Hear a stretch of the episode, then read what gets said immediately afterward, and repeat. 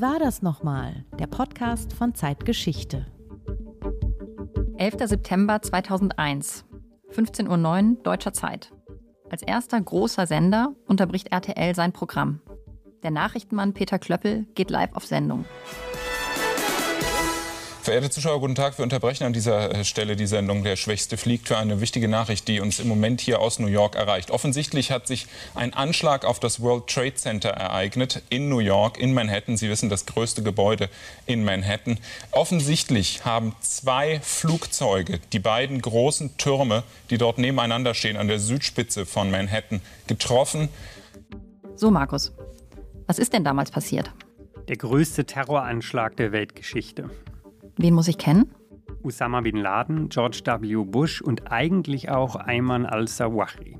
Warum ist das wichtig? Weil an diesem Tag 3000 Menschen gestorben sind und weil das, was aktuell in Afghanistan passiert, nur mit der Vorgeschichte, auch der Vorgeschichte von 9-11 zu verstehen ist. Und wo warst du an diesem Tag? Ich war Praktikant bei der Tageszeitung Die Taz in Hamburg in der Lokalredaktion und wir hatten nicht einen Fernseher da. Es gab damals ja auch noch nicht so viel internetfähige Computer und alle versammelten sich vor dem einzigen Rechner in der Redaktion, wo der Ticker reinlief. Und keiner konnte glauben, was da steht, aber als dann die zweite Nachricht und die dritte kam, da war es dann irgendwie klar. Es gab ja auch noch nicht Handys, auf denen man dann im Internet den Ticker nachlesen konnte. Also Handys gab es, aber keine internetfähigen Handys. Das ist, wie war das nochmal? Der Zeitgeschichte-Podcast. Mir gegenüber sitzt Markus Flor, Redakteur bei Zeitgeschichte. Und mir gegenüber sitzt Judith Scholter, Redakteurin bei Zeitgeschichte. Ja, viele von uns haben diese Bilder wohl immer noch im Kopf. Die Flugzeuge, die in die Türme reinfliegen, die Türme, die einstürzen. Es war ein Schock, auch weil dieses Attentat so aus dem Nichts zu kommen schien. Und weil die Tat so monströs war. Max, du hast es ja gerade gesagt, 3000 Tote auf einen Schlag. Wir zeichnen heute nach, was an diesem 11. September 2001 passiert ist, aber auch, was davor geschah und was danach. Denn natürlich kam der 11. September eben nicht aus dem Nichts. Ja, genau darüber haben wir gerade unser neues Zeitgeschichteheft zur Geschichte des Terrorismus gemacht.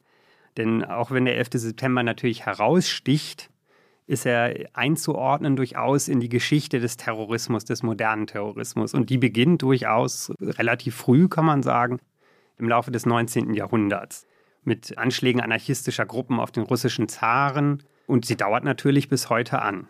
In diese Geschichte lässt sich Al-Qaida einordnen und auch die Jagd auf die Verantwortlichen für 9-11. Das machen wir heute. Wir sprechen dazu unter anderem mit dem außenpolitischen Korrespondenten der Zeit, mit Michael Thumann, über Al-Qaida und die Geburt des modernen Dschihad. Und wir sprechen auch mit der langjährigen Nahostkorrespondentin Andrea Böhm über den Krieg gegen den Terror, den George W. Bush wenige Tage nach dem 11. September ausgerufen hat. Genau, als Peter Klöppel vor 20 Jahren, also um 15.09 Uhr deutscher Zeit, das war 9 Uhr morgens in New York, auf Sendung ging, da standen die Türme des World Trade Centers noch. Und der Tag ist uns allen in so dramatischer Erinnerung, weil in etwa zu dieser Zeit die ganze Welt anfing zuzuschauen, welcher Horror sich da in New York abspielte. Ja, selbst wenn man sich in Protokollform durchliest, was damals passiert ist, ist das heute immer noch erschütternd. Morgens um 7.59 Uhr startet in Boston die Maschine American Airlines Nummer 11 mit Ziel Los Angeles. Kurz danach 8.14 Uhr United Airlines 117 auch aus Boston. Sechs Minuten später, 8.20 Uhr, startet dann American Airlines 77 in Washington. Zwischen 8.15 Uhr und 8.45 Uhr reißt dann der Kontakt zu den äh, Flugzeugen ab. Die Fluglotsen versuchen die noch richtig häufig zu erreichen. Alleine bis 8.24 Uhr versucht ein Fluglotse, ich meine 13 Mal den American Airlines Flug 11 zu erreichen. Der soll eigentlich auf eine bestimmte Flughöhe steigen. Das passiert nicht, es kommt keine Reaktion, bis eben um 8.24 Uhr wieder etwas zu hören ist. Das ist allerdings nicht der Pilot, sondern wohl der Entführer Mohammed Atta, der an die Passagiere spricht und sagt, wir haben ein paar Flugzeuge, verhalten Sie sich ruhig, dann wird Ihnen nichts passieren. Unglaubliche Sätze, wenn man sich vergegenwärtigt, was dann passiert ist. Was ist vorher passiert? Es hat eine Gruppe, also mehrere Zellen von Al-Qaida, die Flugzeuge in ihre Gewalt gebracht mit Teppichmessern. Was anderes haben sie nicht. Sie haben Teppichmesser, das sind ihre Waffen, die haben sie irgendwie an Bord bekommen. Und es gibt dann auch noch Nachrichten von den Menschen, die in diesen Flugzeugen sitzen. Die schreiben SMS. Ich glaube, auch Telefonate gibt es zum Teil. Sie telefonieren. Du hattest das ja schon gesagt, internetfähige Handys äh, in dem Sinne gibt es noch nicht, aber es werden Telefonate geführt. Die Menschen scheinen zu wissen, dass das vermutlich ihre letzten Gespräche sind. Und es gibt auch wieder an Bord des American Airlines Fluges 11 auch zwei Flugbegleiterinnen, denen es gelingt, Kontakt mit ihrer Fluggesellschaft aufzunehmen und durchzugeben, auf welchen Plätzen die Entführer gesessen haben. Das ist auch einer der Hinweise, die dann relativ schnell am Ende zu Al-Qaida führen. Hm. Die beiden Maschinen aus Boston sind insgesamt nur eine Dreiviertelstunde in der Luft. Denn diese beiden Flugzeuge sind die, die dann Richtung Manhattan abdrehen. Ja, man kann dazu vielleicht noch sagen, die Terroristen haben sich extra Langstreckenflüge ausgesucht, die sie äh, entführen wollten, weil die natürlich mit besonders viel Kerosin betankt sind. Hm. American Airlines Nummer 11 rast um 8.46 Uhr in den Nordturm vom World Trade Center. Und der andere Flug aus Boston, United Airlines 175, in den Südturm nur eine Viertelstunde später, ein bisschen mehr als eine Viertelstunde später. Es gibt noch zwei weitere Flugzeuge, die von Al-Qaida-Leuten entführt werden. Eine Maschine startet in Newark, New Jersey und eine in Washington. Die in Washington startet, Flug American Airlines 77, schlägt um 9.37 Uhr in die südwestliche Seite des Pentagons bei Washington ein. Und das andere Flugzeug stürzt in Pennsylvania ab. Um 9.59 Uhr kollabiert der Südturm des World Trade Centers. Und eine halbe Stunde später, 10.28 Uhr Ortszeit, kollabiert auch der Nordturm. Zu dem Zeitpunkt sind schon viele Fernsehsender in der ganzen Welt sozusagen live auf Sendung und die Bilder gehen um den Globus. Durch die Details, die aus dem Flugzeug noch gefunkt wurden, sind die Namen der Attentäter ja bekannt und die amerikanischen Sicherheitsbehörden kommen ziemlich schnell darauf, dass das ein Al-Qaida-Anschlag gewesen sein muss. Al-Qaida ist keine unbekannte Organisation zu dem Zeitpunkt, sondern die hat schon eine gewisse Geschichte, da gehen wir später noch drauf ein, von Anschlägen gegen US-Ziele. Das heißt, die US-Sicherheitsbehörden sind zwar konkret überrascht an dem Tag, aber sie wissen schon oder haben eine sehr genaue Ahnung, wer dahinter steckt.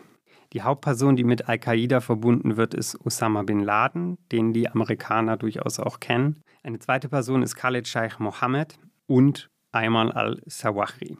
Eine dritte wichtige Figur von Al-Qaida einer der Hintermänner dieses Anschlags, an dessen Biografie sich die Entstehung Al-Qaidas und damit auch die Geburt des globalen Dschihad ganz gut nachvollziehen lässt.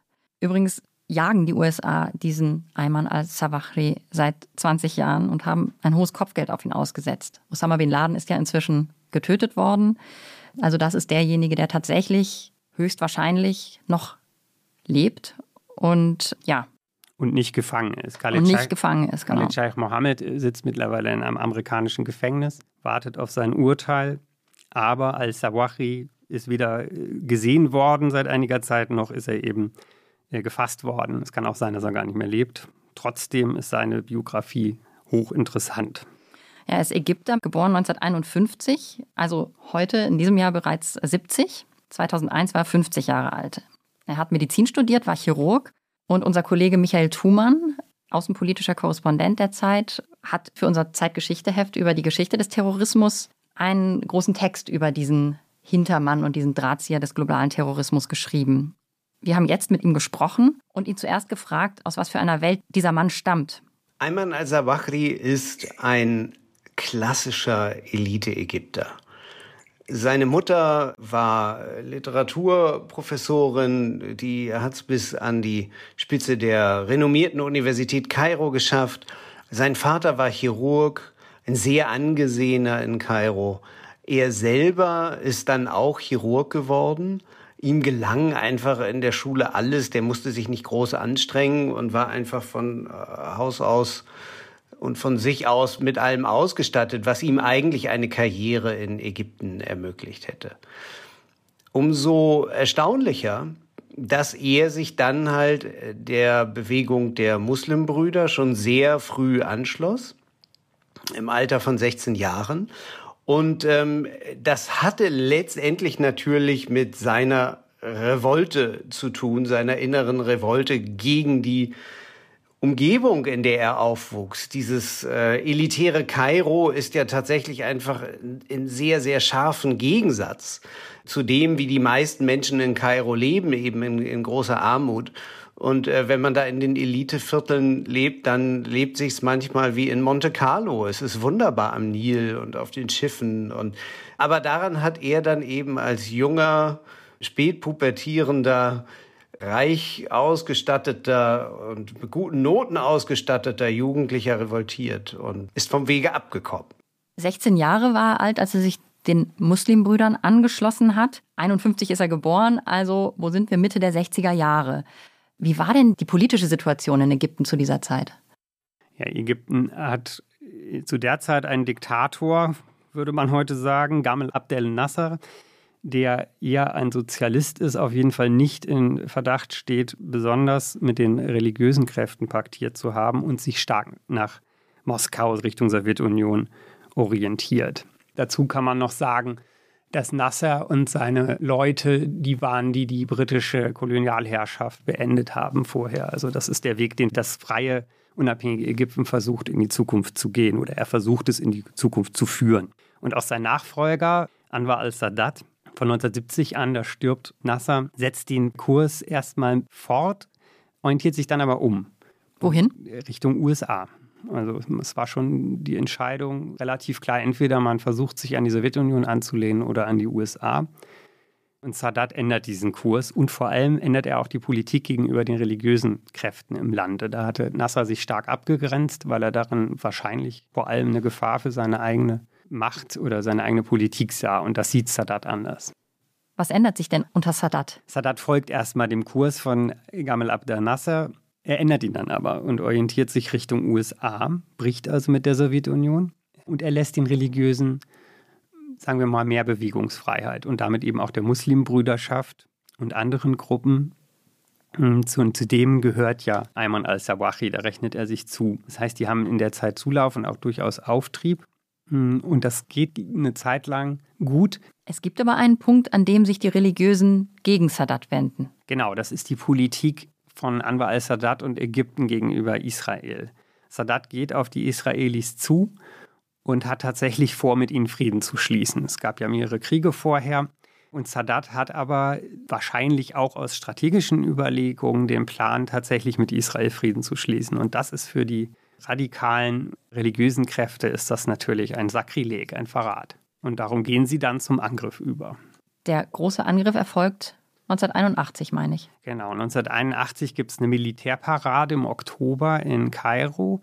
Da sitzt Sadat auf der Ehrentribüne. Und was Sadat nicht weiß und auch gar nicht wissen kann, sonst hätte das wahrscheinlich verhindert, ist, dass in dieser Parade Leute mitlaufen, die ihn erschießen wollen. Die sitzen auf einem Truck, wenn ich das richtig in Erinnerung habe. Und als der vorfährt vor der Ehrentribüne, springen sie runter, zücken die Waffen und schießen auf alle Menschen, die auf der Ehrentribüne sitzen. Es gibt davon sogar Fernsehaufnahmen, die sind, sind bestürzend, weil man wirklich sieht, wie die Leute mit den Waffen auf die, auf die Menschen los, loslaufen und anfangen zu schießen. Eine Handgranate werfen sie, glaube ich, auch noch.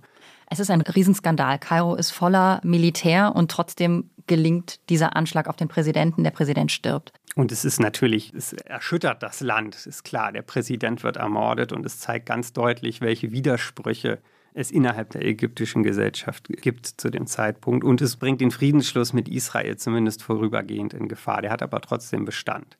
Nach dem Attentat passiert dann eine Sache, die für Ayman al-Sawahi bedeutsam ist. Der ist nämlich daran gar nicht unbedingt beteiligt gewesen, aber er wird danach verhaftet.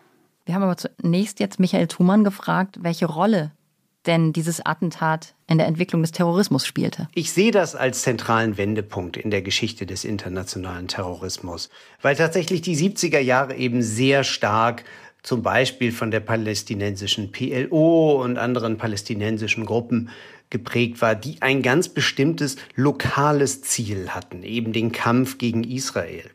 Dem haben sich dann andere Gruppen in der Welt, äh, und die waren international vernetzt, angeschlossen. Aber der große Unterschied zu dieser äh, religiös geprägten und äh, mit dem Vorwand des Islam durch die Welt ziehenden Dschihadismus, religiösen Terrorismus, das war halt dieser universelle Anspruch, ganz grundsätzlich gegen Kreuzritter, gegen Invasoren in die islamische Welt zu kämpfen. Insoweit einfach viel, viel umfassender. Und das hat sich damals an dem Attentat gegen Sadat festgemacht. Und man sollte ein Ereignis noch erwähnen. Das war die Besetzung der Moschee von Mekka 1979 in Saudi-Arabien. Ein ganz zentrales Ereignis, wo eine Gruppe saudischer Extremisten die Moschee äh, für eine ganze Zeit lang, für viele Wochen besetzt hielt und es den saudischen Behörden und der Armee damals kaum gelang, die da rauszubekommen, haben sie am Ende geschafft, mit Hilfe des französischen Geheimdienstes wohlgemerkt. Aber dieses war ein Schock, nicht nur für Saudi-Arabien, sondern für die ganze muslimisch-sunnitische Welt vor allem. Und äh, insoweit sind einfach diese Ereignisse auch im Zusammenhang zu sehen, was islamistischer Terror vermochte. Ja, Sawahi kommt nach dem Attentat auf Sadat ins Gefängnis, obwohl er eigentlich nicht daran beteiligt war sagt man heute, weiß man, es sieht wohl so aus, als ob er wirklich keine Verbindung zu den eigentlichen, also Verbindung schon, aber keine planerischen Verbindungen zu den Attentätern hatte. Im Gefängnis sieht es schlimm aus, das hat uns Michael Thumann auch sehr eindrücklich erläutert. Die Umstände sind furchtbar. Die Leute werden gefoltert, sie müssen äh, auf dem Boden schlafen, sie haben keine Einzelzellen natürlich. Es ist ganz schrecklich. Aber Al-Sawahri ist zu dem Zeitpunkt ja schon radikalisiert. Also was man sich oft vorstellt, dass so eine Radikalisierung dann erst im Gefängnis stattfindet, das ist hier nicht der Fall. Michael Thumann hat ihn zu diesem Zeitpunkt schon einen formatierten Islamisten genannt. Das wird er also nicht erst im Gefängnis. Aber er tauscht sich natürlich weiter aus mit anderen. Genau, und die Leute machen ihn auch zu einem Sprecher tatsächlich. Im Gegensatz zu manch anderem Mithäftling hat er eben eine, eine, einen Bildungshintergrund und weiß auch, wie man spricht. Er kann sogar auf Englisch Reden halten. Es gibt so Nachrichtenbilder, die damals auch durchaus um die Welt gehen, dass er im äh, Gerichtssaal in Kairo steht und auf Englisch äh, Reden hält. Hinter Gittern sind die da wie in einem Käfig aufgestellt. Er spricht feurige Worte und hinter ihm äh, stimmen ihm seine Leute zu und rufen Dinge äh, zu seiner Unterstützung. 1985 kommt er frei und verlässt Ägypten. Genau, er ist fertig mit seinem Land, hat Michael Thumann zu uns gesagt. Also das, das ist wirklich der Punkt, an dem er erstmal Ägypten den Rücken kehrt und versucht, anderswo ja erstmal weiterzuleben und aber eben auch seinen Kampf fortzuführen. Er geht nach Saudi-Arabien. Hat natürlich keinerlei Probleme, auch irgendwo anzukommen. Er ist Arzt, er kann arbeiten und ja, vernetzt sich sozusagen weiter in der Szene. Und 1986 in Saudi-Arabien in der Küstenstadt Jeddah soll das gewesen sein. Das ist im Süden. Wahrscheinlich war es da. Da gab es auch große Gruppen, muslimisch, islamisch, islamistische Jugendgruppen, deren Umfeld durchaus ein ja, Feld war, in dem sich Dschihadisten getroffen haben. In Saudi-Arabien begegnet er Osama bin Laden zum ersten Mal. Irgendwie ein denkwürdiger Moment, könnte man meinen. Ist das eigentlich sowas wie der Gründungsmoment von Al-Qaida? Nee, das ist es nicht. Der kommt erst sehr viel später in Afghanistan und das hat was mit der Situation in Afghanistan zu tun. Aber natürlich treffen sich da zwei Leute aus dem gleichen Geiste, wie man so sagen kann, und eben auch aus einer ganz ähnlichen, äh, ich sage jetzt mal, Schicht der Gesellschaft. Sie haben beide einen gut situierten Hintergrund. Das ist für Bin Laden sogar fast untertrieben. Also der kommt aus einer sehr, sehr reichen Familie, Bauunternehmer, Bin Laden. Und Sawahi kommt zumindest aus der Oberschicht aus Ägypten. Das heißt, sie, sie passen irgendwie auch, sie sind auf einer Wellenlänge. Und dazu sind sie eben beide noch, vorsichtig gesagt, religiöse Eiferer und haben das Gefühl, sie müssen in den Heiligen Krieg ziehen. Der führt sie dann aber eben erstmal auch aus Saudi-Arabien raus. Nach Afghanistan. Genau. Weil ähm, Afghanistan befand sich in den 80er Jahren in einem furchtbaren Krieg, in einer Abwehrschlacht gegen die sowjetische Invasion, von die 1979 im Dezember begonnen hatte, wo dann schließlich im Laufe dieser Intervention halt islamistische und dschihadistische Gruppen aller Art sich immer weiterentwickelten. Und beide, der Saudi Bin Laden und Zawahri, haben dann in Afghanistan mit diesen Gruppen Kontakt gehabt und damals dann eigentlich die Idee, die Zelle gewissermaßen entwickelt, die sich dann schließlich in Al-Qaida entwickelte und dann schließlich halt eben zu einer weltweiten Marke wurde des Dschihadismus. Ja, die Koalitionen in Afghanistan sind zu dem Zeitpunkt allerdings noch andere als später. Die Gruppen, denen sich Bin Laden und al-Zawahri anschließen, kämpfen gegen die Sowjetunion. Und sie werden unterstützt, also die Mujahedin sind das, das kennt man vielleicht noch das Wort, Mujahedin-Kämpfer. Und die werden nicht nur unterstützt durch reiche Saudis, so wie die Bin Ladens, sondern auch von den Amerikanern, von der CIA, die Geld und auch durchaus Waffen liefert und auch von anderen Ländern. Es ist also ein Konflikt, der im Zusammenhang des Kalten Krieges noch zu sehen ist. Es ist ja auch noch vor 89. Ja, und aber 89 tatsächlich ist dieser Krieg dann auch zu Ende. Die Sowjetunion gibt auf, äh, zieht sich zurück, als Zawahri und Bin Laden lernen. Ja, sie haben was gelernt. Sie Im Grunde etwas Entscheidendes für ihre, für die weitere Entwicklung ihres Vorhabens, nämlich, dass man mit einem asymmetrischen Krieg sogar eine Atommacht in die Knie zwingen kann. Das ist zumindest, zumindest ist das ihre Interpretation. Genau, das ist ihre Interpretation. Also der Dawachi schreibt sogar im Buch, in dem er dann, ich würde sagen, das ist jetzt meine persönliche Meinung, etwas größenwahnsinnig glaubt, dass durch diesen Krieg die gesamte Sowjetunion kollabiert ist. Aber was natürlich richtig ist an der Analyse, ist, dass die äh, Sowjetunion aufgegeben hat und dass die asymmetrische Kriegführung Erfolg hatte. In dem Moment setzen sich dann aber Bin Laden und Sawachi und andere Leute zusammen und entwickeln eine neue Strategie. Wie sieht die aus? Ja, sie wenden sich einem neuen Gegner zu und das sind die USA, die sie vorher ja unterstützt haben, beziehungsweise von denen sie unterstützt wurden. Und die Gruppe, die sie dann gründen, also es sind verschiedene dschihadistische Grüppchen, Mujahedin und derartige Gruppen. Und die neue Gruppe, die sie sich, äh, ist eher ein Zusammenschluss als eine fertige Gruppe. Da gibt es kein Gründungsmanifest und keine Mitgliedsausweise und so weiter. Es ist ein Zusammenschluss und der beträgt den Namen Al-Qaida. Das ist eigentlich das, was man heutzutage als Gründungsmoment ausmacht von Al-Qaida. Und Michael Thumann hat noch einen Punkt sehr stark gemacht in dieser Zeit diese Hinwendung zu dem neuen Gegner USA, dass die befördert wurde durch den Golfkrieg.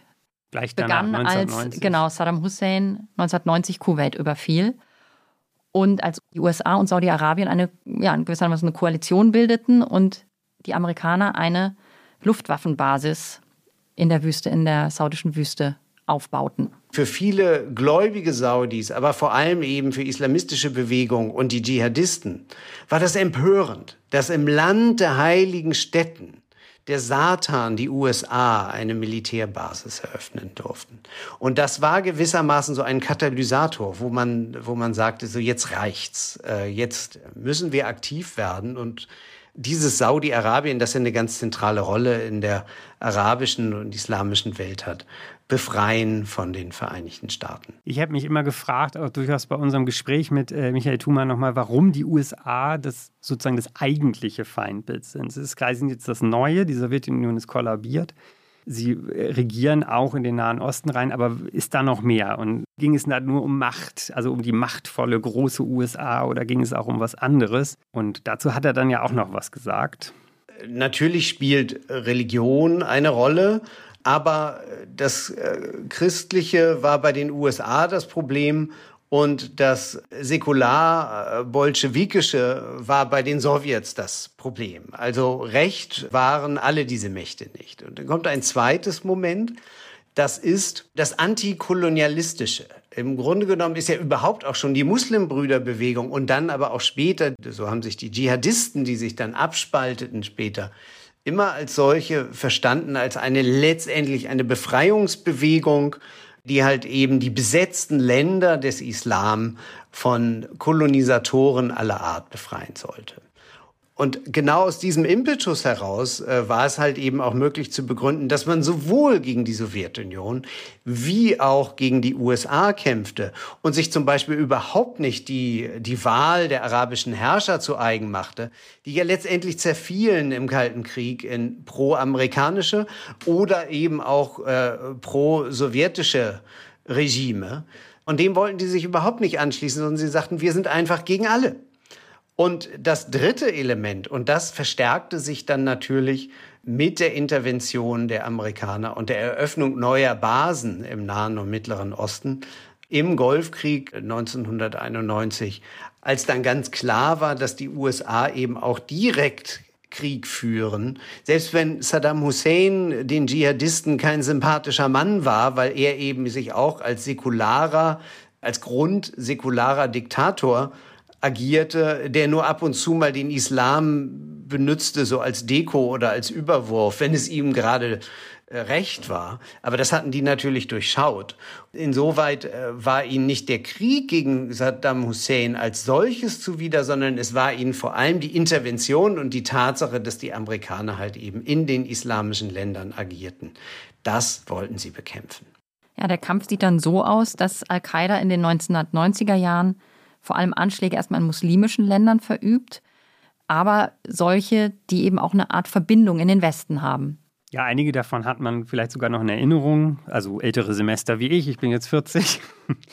Und ich erinnere mich durchaus daran. Also ein, es gab ein fürchterliches Massaker, zum Beispiel in Luxor 1997. Das ist ein Ort in Ägypten, den sehr viele Touristen besuchen. Andere Anschläge, die man vielleicht noch in Erinnerung hat, sind Anschläge auf die Botschaften der USA in Kenia und Tansania und eine Attacke auf ein amerikanisches Kriegsschiff USS Cole. Mit all diesen Anschlägen wird ja schon der Name Osama bin Laden verbunden. Im Hintergrund, eher im Schatten, bleibt Ayman al-Sawahri. Auch wenn sein Name immer mal wieder fällt, aber er ist eben nicht irgendwie derjenige, der, der am bekanntesten wird äh, im Westen.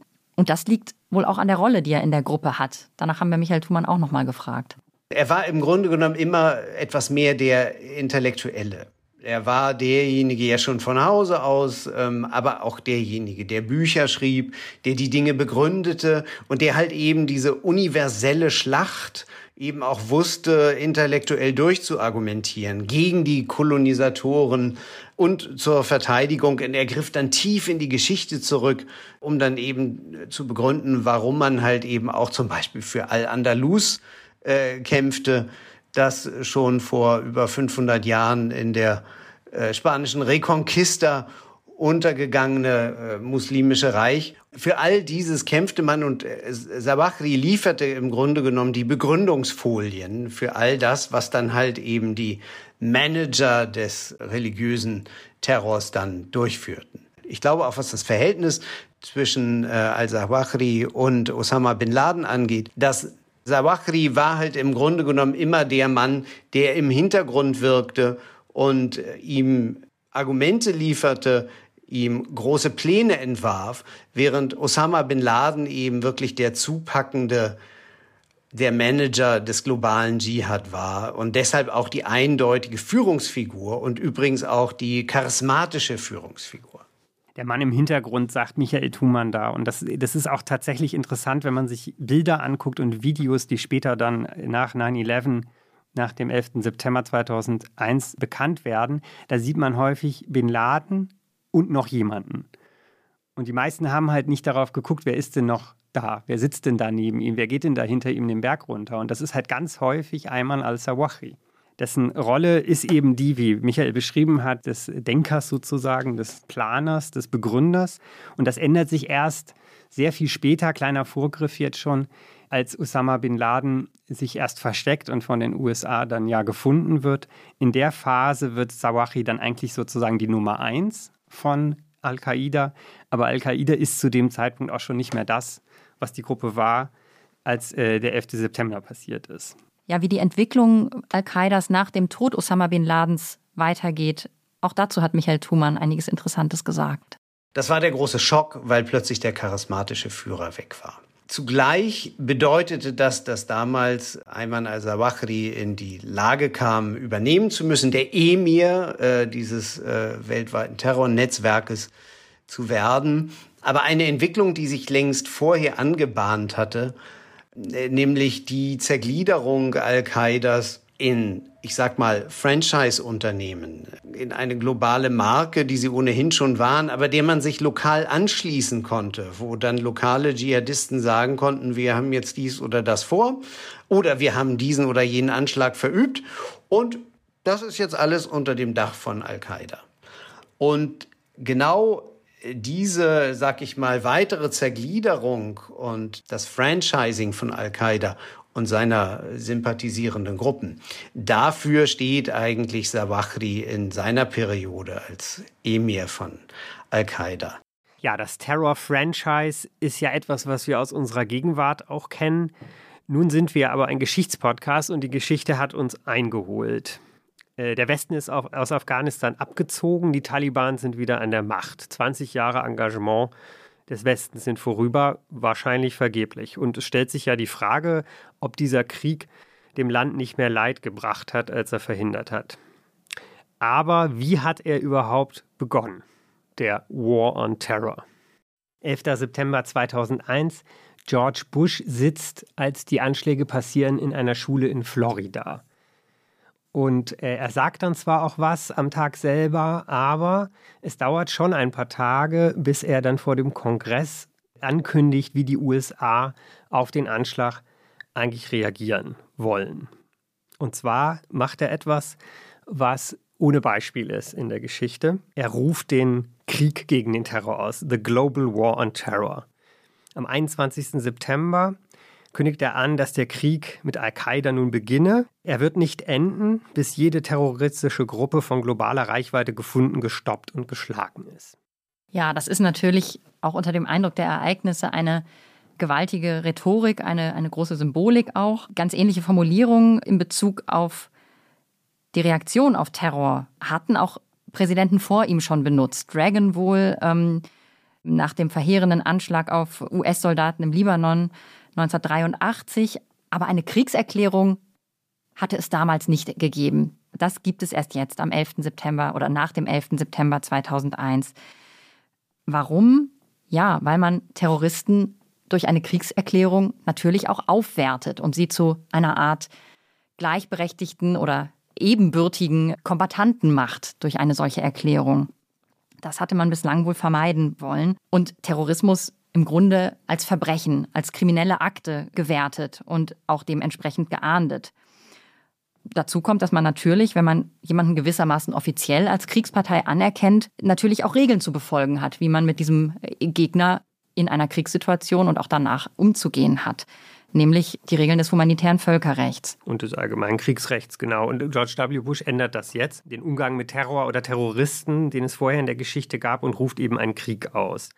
Ähm, das Besondere daran ist, er ruft halt nicht nur einen Krieg gegen eine Gruppe aus, also er sagt nicht äh, Krieg gegen Al-Qaida, sondern Krieg gegen den Terror. Das heißt also, es ist eigentlich eine Kriegserklärung nicht an einen direkten Gegner oder Feind, sondern an ein Phänomen so wie man den Krieg gegen die Drogen ausruft. Ja, das zeigt aber auch schon die Schwierigkeit des Ganzen, ne? denn auch der Krieg gegen die Drogen ist schwer zu führen. Ne? Wo sitzt dieser Gegner? Wie kann man seiner habhaft werden? All diese Fragen stellen sich ähm, beim Krieg gegen den Terror genauso. Wie ist diesem Phänomen überhaupt zu begegnen mit kriegerischen Mitteln? Und natürlich ist auch an diesem oder nach diesem 11. September erstmal die Frage, wo fängt man denn an damit? Genau, wo sitzt der Feind? Wen hat die USA als Gegner ausgemacht und wo soll der erste Angriff stattfinden? Darüber haben wir mit unserer Kollegin Andrea Böhm gesprochen, die langjährige Nahostkorrespondentin von der Zeit war und sich mit den Themen aber immer noch sehr viel beschäftigt. Und die erste Frage war dann eben auch, wo ist denn jetzt eigentlich der Feind? Wo guckt er hin, als er im September 2001 den Krieg gegen den Terror ausruft? Naja, den machen sie ziemlich schnell bei Al-Qaida aus. Und Al-Qaida war ja zu diesem Zeitpunkt keine Unbekannte. Osama bin Laden natürlich auch nicht. Al-Qaida-Anschläge auf amerikanische Ziele hat es schon eine ganze Weile gegeben. Es war auch nicht der erste Anschlag auf das World Trade Center. Es gab schon mal einen, der ist deutlich glimpflicher abgelaufen 1993. Es gab verheerende Al-Qaida-Selbstmordattentate auf die US-Botschaften in Tansania und Kenia 1998, Anschläge auf Kriegsschiffe der Amerikaner etc. Und da äh, Osama bin Laden sich sozusagen seine, sein Hauptquartier oder das Zentrum dieses Netzwerkes Al-Qaida in Afghanistan eingerichtet hatte, unter Duldung oder auch auf Einladung der Taliban, war sehr schnell klar, dass das der erste Angriffspunkt sein würde. Die ja, Chronologie besagt, dass die Amerikaner von den Taliban damals Osama bin Ladens Auslieferung gefordert haben. Die Taliban haben das abgelehnt mit der Begründung, es gäbe keine schlüssigen Beweise, dass sie wirklich für die Anschläge in New York und Washington verantwortlich sind. Und daraufhin kam es dann zum Angriff auf Afghanistan unter dem schönen Namen Operation Enduring Freedom, anhaltende Freiheit. Ja gut, und wenn wir jetzt 20 Jahre vorspulen, uns den Abzug der internationalen Truppen dort angucken, dann hat dieser Name natürlich einen extrem bitteren Beigeschmack. Werbung. Liebe Hörerinnen und Hörer, Sie möchten die aktuelle Ausgabe unseres Magazins Zeitgeschichte einmal unverbindlich testen? Dann lassen Sie sich Ihr persönliches Kennenlernexemplar gratis nach Hause liefern. Jetzt bestellen unter www.zeit.de slash Geschichte-Podcast.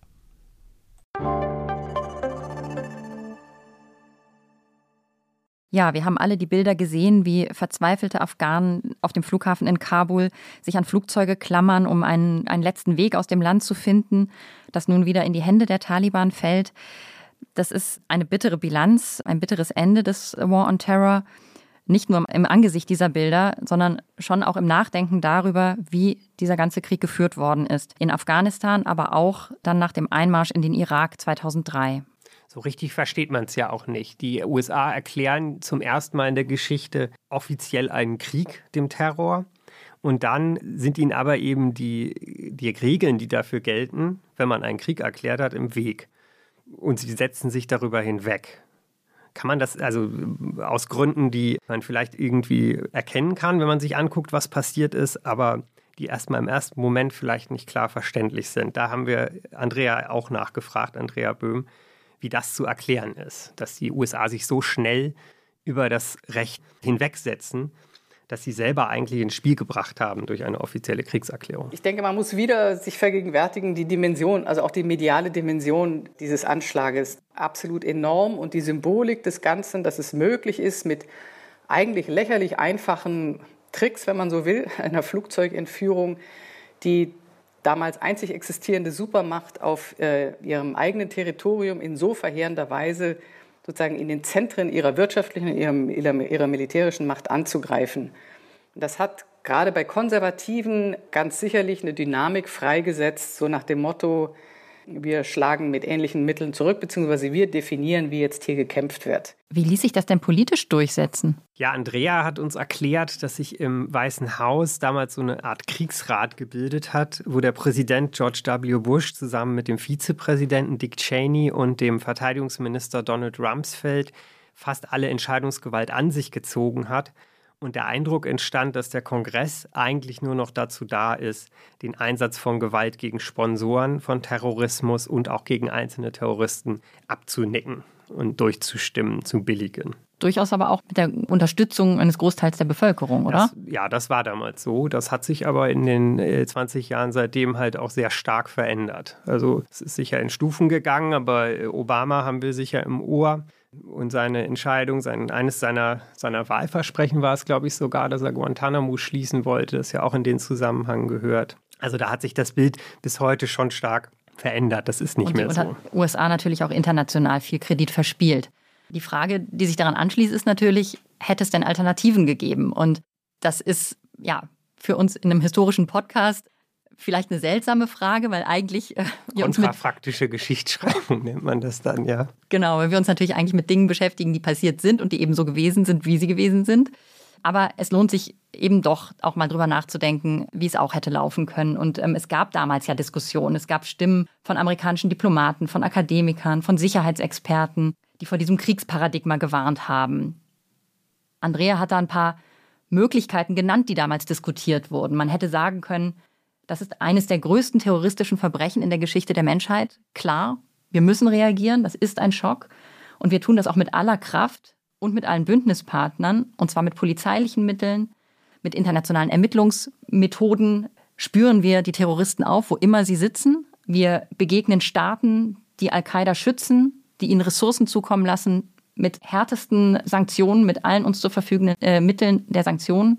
Saudi-Arabien wäre da ein Ansprechpartner gewesen, sozusagen, oder ein Feld, auf dem man das durchaus hätte durchexerzieren können. Und man hätte sich vermutlich auch einer Diskussion über die eigene Außenpolitik stellen müssen. Ich glaube ja, wenn ich den Gedanken noch anfügen möchte, ich könnte mir vorstellen, dass Obama, Präsident Obama, genau deswegen großen Aufwand betrieben hat, Osama bin Laden zu finden weil das für ihn eventuell strategisch der Gedanke war, wenn wir den haben, dann können wir diese, dann können wir doch wieder den Deckel drauf machen und können sagen, an dieser Stelle beenden wir den unseligen Krieg gegen den Terror. Wir haben Osama bin Laden gefunden. Er ist dann ja äh, in der Nacht direkt erschossen worden, in der sie ihn gefunden haben. Und hiermit ist das Thema, ist nicht das Thema, aber ist zumindest äh, ein, ein Punkt erreicht, an dem ein Abschluss gefunden ist. Naja, auch das ist ja ein zweischneidiges Schwert. Oder jedenfalls hat das auch wieder zwei Seiten. Das war eine extralegale Hinrichtung. So hat jedenfalls Andrea Böhm das genannt. Also Obama hat sich da auch nicht sozusagen den Regeln des Völkerrechts unterworfen bei dieser Hinrichtung, bei dieser Erschießung. Das stimmt. Ja, Obama wollte wohl einen Schlusspunkt setzen. Und wie sehr die Amerikaner diesen Schlusspunkt tatsächlich brauchten oder herbeigesehnt haben, zeigt natürlich auch dieser Abzug jetzt aus Afghanistan. Der war ja ursprünglich bis zum 11. September 2021 angekündigt worden. Joe Biden hatte dieses Datum, glaube ich, eigentlich ins Spiel gebracht und dann selbst sich sozusagen unterboten oder überboten und die Truppen viel, viel schneller dann tatsächlich aus dem Land genommen. Ein historischer Schritt, dessen Folgen ja noch überhaupt nicht abzusehen sind. Wahrscheinlich ist es auch ein weiterer Beleg für die These, dass ein Krieg gegen ein Phänomen nicht zu gewinnen ist. Also ein Krieg gegen den Terror, wie die Amerikaner ihn erklärt haben, einfach nicht zum Ende geführt werden kann. Ja, die Frage ist und bleibt aber, wie geht man denn nun mit Terror um? Und wenn man jetzt einen Krieg nicht gewinnen kann, ja, was macht man? Ja, schwierig zu beantworten. Ich glaube, es ist leider sehr viel Wahres daran, dass Terroristen eben keine Friedensverträge unterschreiben. Deswegen sollte man ihnen auch nicht den Krieg erklären, aber es ist eben auch ganz schwierig äh, festzustellen, jetzt an dieser Stelle ist diese Gruppe besiegt oder ist sie zumindest so ähm, unwichtig geworden, dass man zum nächsten Thema übergehen kann. Und es gibt nicht so viele Beispiele in der Geschichte des Terrorismus. Da haben wir am Anfang mal kurz gesagt, der so etwa aus dem 19. Jahrhundert, also Mitte, Ende des 19. Jahrhunderts bis heute, davon spricht man immer als der Zeit des modernen Terrorismus. Es gibt da nicht so viele Beispiele, dass es tatsächlich zu einer Einigung oder zu einer Situation gekommen wäre, in der eine terroristische Gruppe tatsächlich besiegt worden ist. Die sind meistens eher verschwunden, wenn ich das richtig sehe, oder? Die RAF hat irgendwann 1998 ihre Selbstauflösung bekannt gegeben. Aber ja, die IAA bzw. ihr politischer Arm Sinn Fein hat 1998 immerhin das Karfreitagsabkommen mit den Briten unterzeichnet. Also es gibt schon Wandlungsprozesse. Ja, man kann hoffen, dass das ein belastbarer Frieden ist in Irland und Nordirland. Da hoffen wir alle sehr drauf. Und dass es in Zukunft nicht so viele Gründe gibt, warum wir eventuell nochmal einen Podcast über die Geschichte des Terrorismus machen müssen. Trotzdem wollen wir uns ganz herzlich bei unseren Hörerinnen und Hörern bedanken. Das war die erste Folge, wie war das nochmal, dem Zeitgeschichte-Podcast. Sie können uns abonnieren, Sie können uns überall hören, wo es Podcasts gibt auf Zeit Online natürlich. Sie können uns Feedback geben und schreiben unter zeitgeschichte.zeit.de. Und natürlich können Sie auch sehr gerne unser Heft kaufen zur Geschichte des Terrorismus, das es am Kiosk gibt. Dem es noch sehr viel mehr Themen gibt, als wir jetzt im Podcast besprechen konnten. Und dann freuen wir uns, wenn Sie uns weiterempfehlen und wiederzuhören. Vielen Dank. Vielen Dank, auf Wiederhören. Tschüss.